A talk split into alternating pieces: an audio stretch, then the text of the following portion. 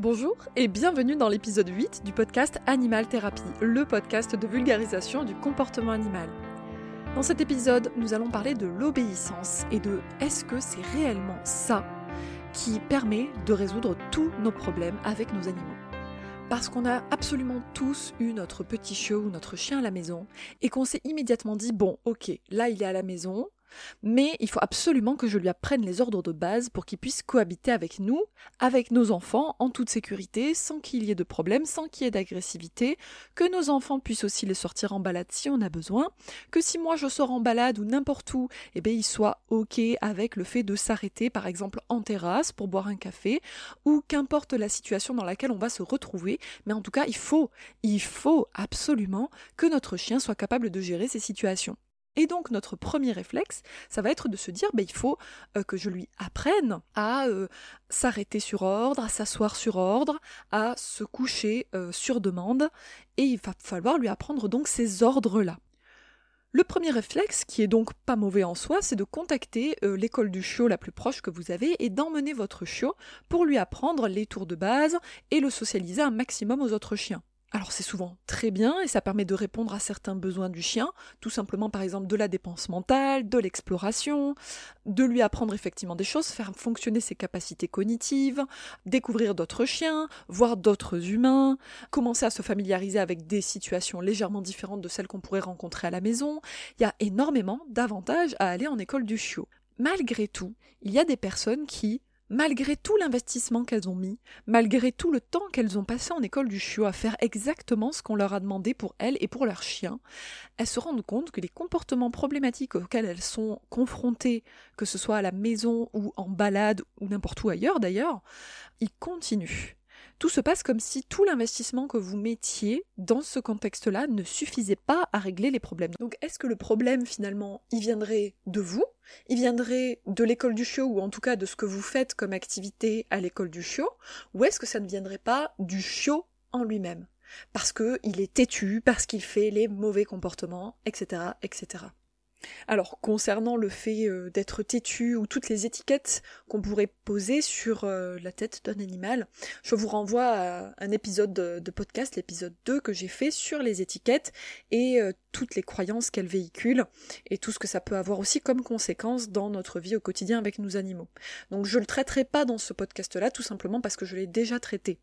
Maintenant, par rapport à tout ce qu'on a évoqué là, et avant de dire que c'est la faute de l'un ou de l'autre, parce que ce n'est pas pertinent, j'aimerais qu'on s'intéresse dans un premier temps à pourquoi est-ce que le comportement est émis par l'animal. Qu'est-ce qui fait que le mauvais comportement, ou plutôt le comportement indésirable, puisqu'il n'y a pas de comportements qui sont bons ou mauvais, c'est un jugement de valeur par rapport à nos attentes, mais qu'est-ce qui fait qu'un comportement euh, apparaît et s'entretient dans le temps? Et déjà, rien qu'en se posant cette question-là, on commence à s'intéresser finalement à l'animal et aux conditions qui ont fait que les comportements indésirables sont apparus. Et ça, c'est absolument indispensable parce qu'un comportement, il n'est jamais aberrant. Il n'existe jamais pour rien et il n'existe certainement pas pour nous embêter, pour se venger de, nous en tant qu'humains ou euh, pour euh, le plaisir de simplement faire quelque chose de bête et méchant de la part du chien ou de n'importe quel autre animal d'ailleurs. Le comportement, il existe parce qu'il y a des conditions environnementales qui sont favorables à son expression. Et les conditions environnementales, ça peut être dans l'environnement externe, donc ce que l'animal par exemple va rencontrer, va voir, va toucher, va sentir, va écouter, ou dans l'environnement interne par rapport par exemple à des phases hormonales ou à des périodes de sa vie, ou par rapport à des émotions qu'il va ressentir. Et en fait, si vous voulez, ce qu'il faut bien comprendre, c'est que finalement, le comportement, c'est un peu le symptôme de toutes les expériences que va faire l'animal. C'est un petit peu la partie immergée de l'iceberg. Et finalement, quand on commence à s'intéresser au comportement et au pourquoi il existe et au pourquoi il s'entretient, alors on commence à essayer de réellement comprendre son animal et pourquoi un comportement existe. Parce que je vais vous donner un exemple bah, assez simple. Euh, on pourrait tout à fait avoir un chien qui tire en laisse. Donc ça c'est un mauvais comportement ou un comportement indésirable qui nous nous pose problème et qui peuvent en plus de ça être problématique pour le chien aussi parce qu'il peut se faire mal, parce que c'est agréable pour personne de se faire tracter en balade. Donc on pourrait avoir un comportement indésirable de tirage en laisse. Le comportement de tirage en laisse, souvent ce qu'on va faire, quel est notre premier réflexe? Notre premier réflexe, c'est d'y répondre par de l'obéissance.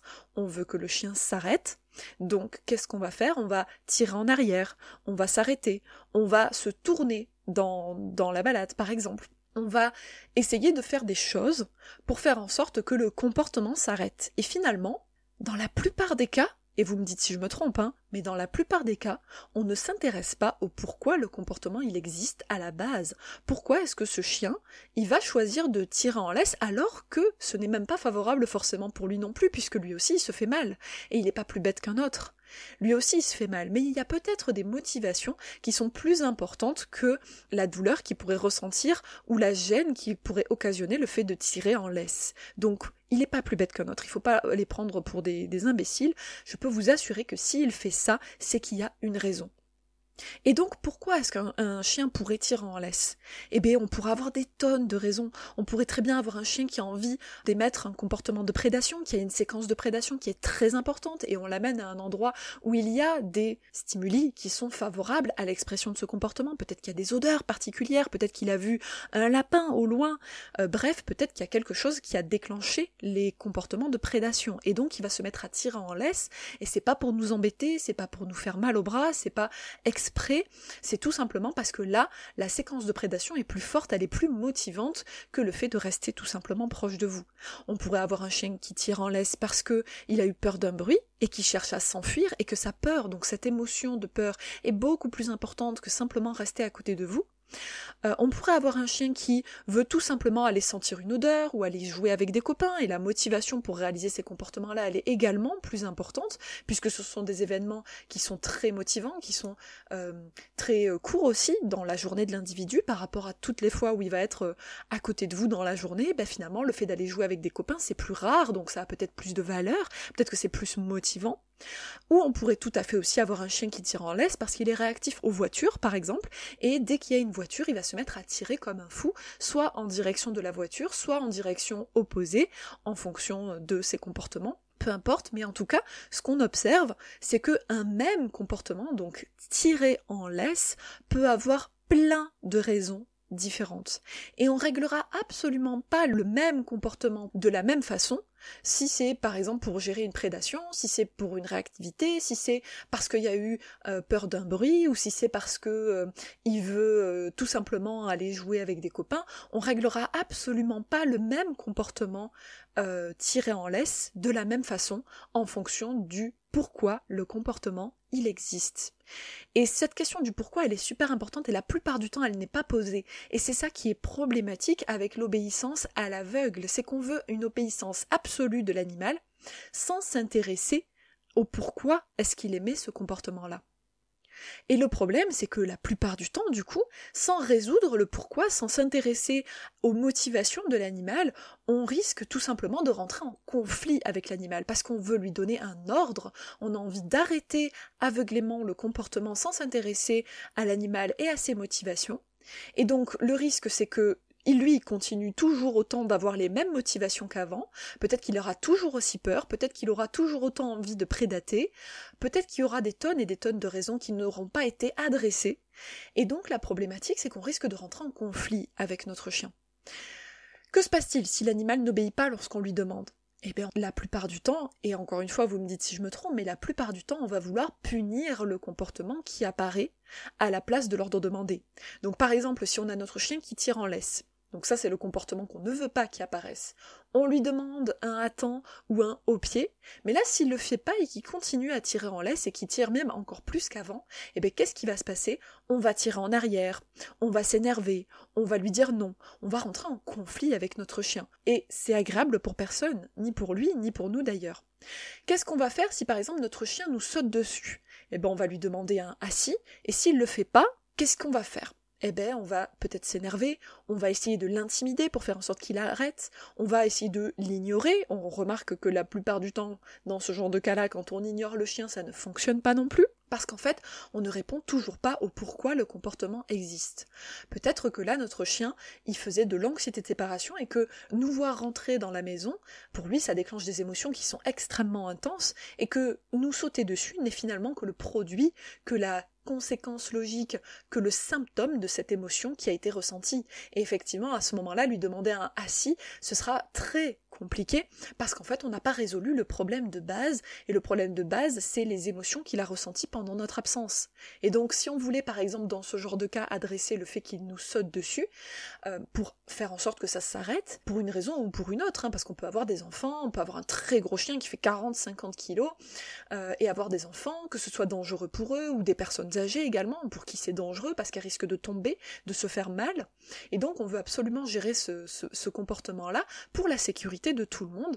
Et donc, si on veut simplement s'intéresser à travailler le assis de façon aveugle et qu'on s'intéresse pas à l'émotion qui a été ressentie en amont, au pourquoi finalement le chien il a émis ce comportement-là, mais le risque c'est que ce travail purement éducatif d'obéissance-là, il risque de ne absolument pas fonctionner.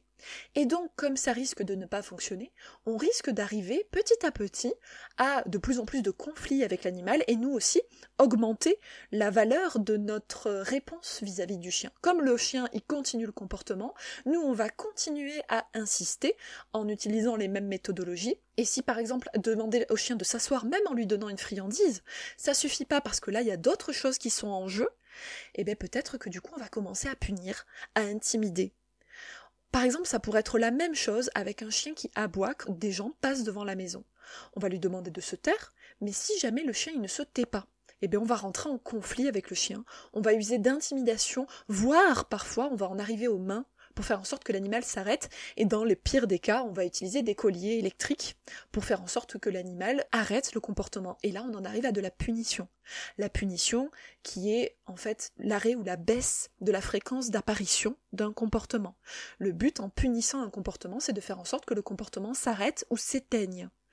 Et nous, c'est tout ce qu'on ne veut pas faire en comportement. On ne veut pas faire en sorte de supprimer des comportements. Les comportements, ce qu'il ne faut jamais, jamais, jamais oublier, vraiment mettez-vous ça dans un coin de votre tête, c'est qu'un comportement, c'est une forme de communication. Le comportement, c'est un symptôme. Et on ne veut pas arrêter un symptôme, on veut le prendre en compte et on veut maintenant chercher et explorer les pistes du pourquoi ce comportement-là existe, pourquoi il y a un symptôme? Et on va jouer au détective. Ok, donc maintenant qu'il y a ça, Qu'est-ce qui se passe? Pourquoi mon chien il le fait? Pourquoi est-ce que mon perroquet il crie sans arrêt? Est-ce que si je lui dis non? Est-ce que si je lui jette des choses sur la cage, est-ce que ça va changer quelque chose? Est-ce qu'il va avoir peur du coup à chaque fois qu'il va crier? Peut-être, peut-être que du coup ça va baisser la fréquence d'apparition du comportement crié? Oui, mais si jamais il criait parce qu'il se sentait très mal, si il criait pour plein de raisons, parce qu'encore une fois, crier, ça peut être comme aboyer chez le chien, il peut y avoir plein de raisons au pourquoi le comportement existe. Et en voulant tout simplement éteindre le comportement, en voulant une obéissance aveugle, le risque c'est que le comportement problème se déplace sur un autre comportement problème parce que le problème de fond n'est toujours pas résolu, parce que l'émotion est toujours là, elle est toujours latente. Si vous, par exemple, vous êtes un enfant, vous faites mal, vous pleurez, et que là on vous punit parce que vous pleurez, la prochaine fois, est-ce que ça vous empêchera d'avoir mal dans les mêmes conditions si à nouveau vous tombez, vous égratignez le genou Non, bien sûr que non. Peut-être qu'en revanche, vous allez gérer la situation différemment. Peut-être que vous allez vous mettre en colère. Peut-être que vous allez être imbuvable pendant toute la journée ensuite. En tout cas, il risque d'y avoir d'autres conséquences, d'autres types de comportements qui vont apparaître et qui seront même peut-être encore plus difficiles à relier avec le déclencheur. Et c'est là où je veux en venir. Nous, on ne veut pas tout simplement s'arrêter au comportement qui est problématique et vouloir tenter aveuglément de l'arrêter. Nous, on veut s'intéresser au pourquoi le comportement existe et ensuite y apporter une solution qui permette une résolution propice pour tout le monde, d'ailleurs pas que pour l'animal, mais pour l'humain aussi, bien sûr. C'est valable dans les deux sens. Nous, on va être capable de faire cet effort-là, de faire l'effort de comprendre pourquoi est-ce que l'animal émet ce comportement-là, et donc de s'y adapter. Le comportement, c'est un élément de communication. Et on ne veut pas l'éteindre parce que sinon, on aura forcément des conséquences à un moment donné. Les émotions, elles peuvent déclencher des comportements. Et vouloir éteindre les comportements, c'est être sourd et aveugle aux émotions qui sont ressenties par votre animal dans ces moments-là. Peut-être que le comportement n'est pas été déclenché par une émotion, peut-être que c'est autre chose. Mais en tout cas, il faut pouvoir essayer de chercher. Faites ce travail-là de détective. Posez-vous la question du pourquoi le comportement existe. Quand on vous conseille de mettre un collier étrangleur à votre chien. Pour faire en sorte que le comportement s'arrête, c'est parce qu'on n'adresse pas le problème de fond. Quand on vous demande de mettre votre chien dans une cage parce qu'il détruit sur vos absences, on fait en sorte que le comportement problématique s'arrête, mais est-ce qu'on règle réellement le problème? La plupart du temps, ce qu'on observe, c'est que si y avait un problème lié à la séparation, un problème lié à la solitude, les comportements problématiques ne vont pas s'arrêter. Peut-être qu'il n'y aura plus de destruction, forcément, puisque l'animal est enfermé, et donc les conditions environnementales ne le permettront plus. En revanche, ce qui risque de se passer, c'est qu'il y ait d'autres comportements problématiques qui apparaissent parce qu'on n'a toujours pas réglé l'émotion qui était ressentie dès lors que votre animal était laissé seul à la maison. Et donc, ça risque de se, de se manifester autrement. Moi, j'ai déjà vu des chiens qui, certes, étaient empêchés de tout détruire, mais qui faisait toujours de la malpropreté, qui se faisait dessus dans la cage, qui essayait de mordre les barreaux, qui essayait de sortir de la cage et, voire de se blesser, de se faire mal en s'arrachant les dents, en se cassant des dents, euh, en se tordant la mâchoire, euh, en saignant, en essayant de gratter, en s'arrachant des griffes. Euh, j'ai déjà vu des choses vraiment extrêmement fortes euh, apparaître, ou des comportements qui vont être totalement différents et qui vont finir par apparaître comme des hurlements. Et du coup, ça va être quoi la suite? Ça va être, on va mettre son chien en cage avec un collier électrique, comme ça il pourra ni détruire, ni hurler, ni aboyer. Certes, mais qu'est-ce qu'on fait de son émotion en fait quand on fait ça? On, la bafoue, on l'oublie, on oublie l'individu qui a derrière les comportements à chaque fois que on fait ce genre de choses-là. Donc posez-vous toujours la question du pourquoi est-ce que le comportement existe? Parce qu'à partir du moment où on se pose la question, alors vous allez forcément trouver le chemin jusqu'à la solution. Ce sera peut-être pas une ligne droite, ça c'est clair et net. Parce qu'un individu, il est complexe et il est à prendre dans sa complexité intégrale.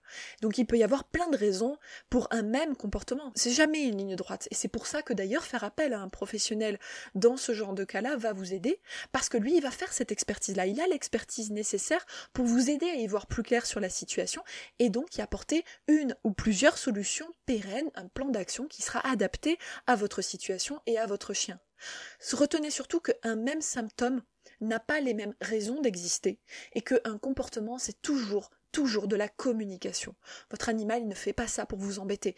Il le fait parce que soit c'est le produit de son expérience, soit c'est tout simplement des émotions ou autres qui apparaissent à ce moment-là et qui vont déclencher des réponses comportementales automatiques, puisque les émotions déclenchent aussi des réponses physiologiques et aussi comportementales. Il va y avoir des changements dans les comportements. Et c'est normal.